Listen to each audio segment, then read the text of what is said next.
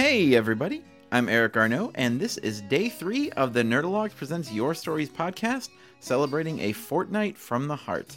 Today, we're diving deep into our archives with a story from our show's first year of existence, recorded back in twenty twelve at the Upstairs Gallery, rest in peace.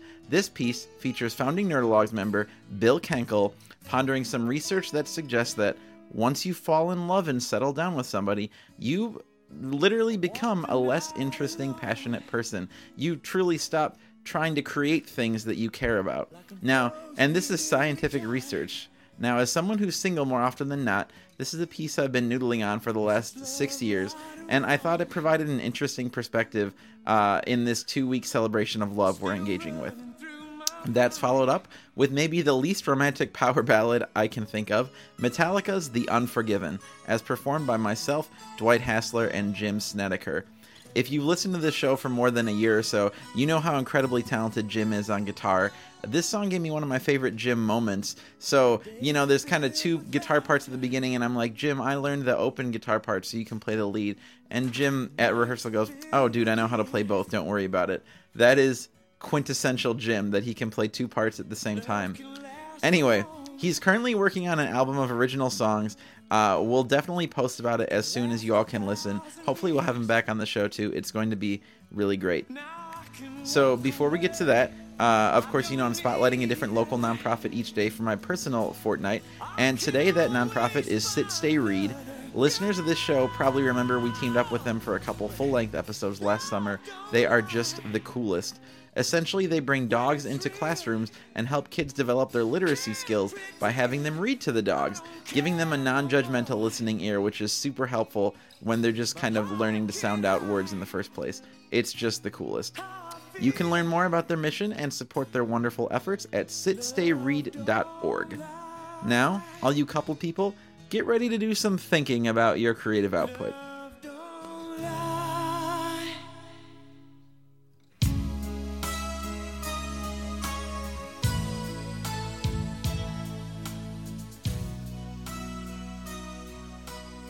Bill Kenkel! Do it! Right, well, wonderful. Tough act to follow.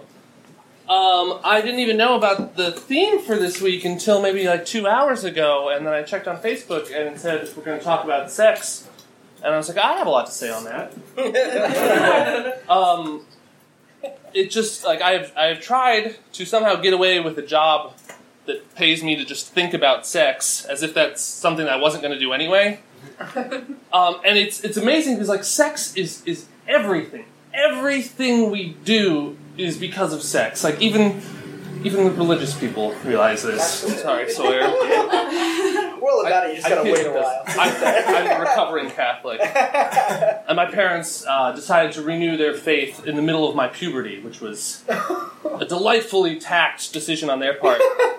Um, but once you have, like, evolution, you have this lens with which to explain, like, every behavior that humans demonstrate, and it's all sex. Like, besides just like eating and sleeping, everything we're doing is so that like we can advance our reproductive success.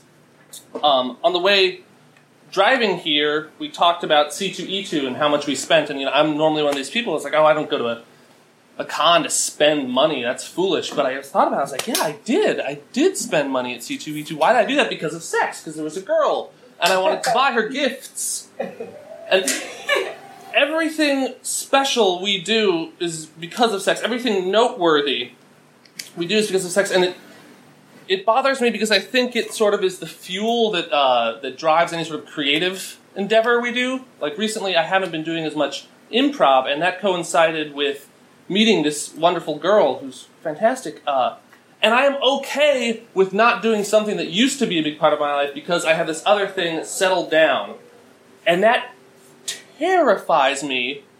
If I ever, like, find happiness with someone, I will become a boring shell of a human being. There's a, like, a quote from Fight Club, you know, may I never be complete, may I never be content, and that's how I feel. I'm such a better person when I am, like, alone and miserable and striving. And they say that that is, like, sort of what, um, that that is what drives everyone. So there was a study, I had to look this up, um, it's called like, uh, I had it on my phone, it's called like Thieves and Geniuses, and I should cite the person because that's what a good scientist would do. But, um, here we go. They're from New Zealand. Satoshi Kanazawa, am I saying that right? Satoshi, yeah. Satoshi, okay. Um, and so you, if you look at the age of, if you look at age along, let's say, the x-axis and success or any other behavior on the y, see, people are most successful, like artists and musicians and mathematicians, like right at their peak reproductive years, because we are trying so hard to get laid. So mathematicians peak, even criminals peak, like their like, highest criminal activity is right there, because we have these crazy hormones that will make us do anything in the slim chance of getting laid. And then, once you get married, like your your uh, your success just falls away. And I'm...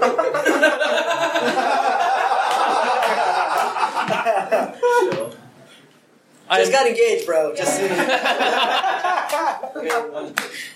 Well, don't try to publish anything in math or no, it's fine. I won't rob do a bank. So I don't, I don't know this solution. I don't. I guess that's something like you have to negotiate once you've actually like, achieved some sort of success. But it just seems like... And then I can't imagine, what What do you do when you push kids out of the house? Like, they have that empty nest. Like, why do you exist?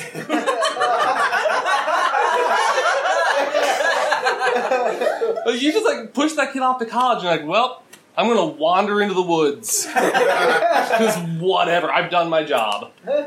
Uh, so maybe I shouldn't study so much evolution.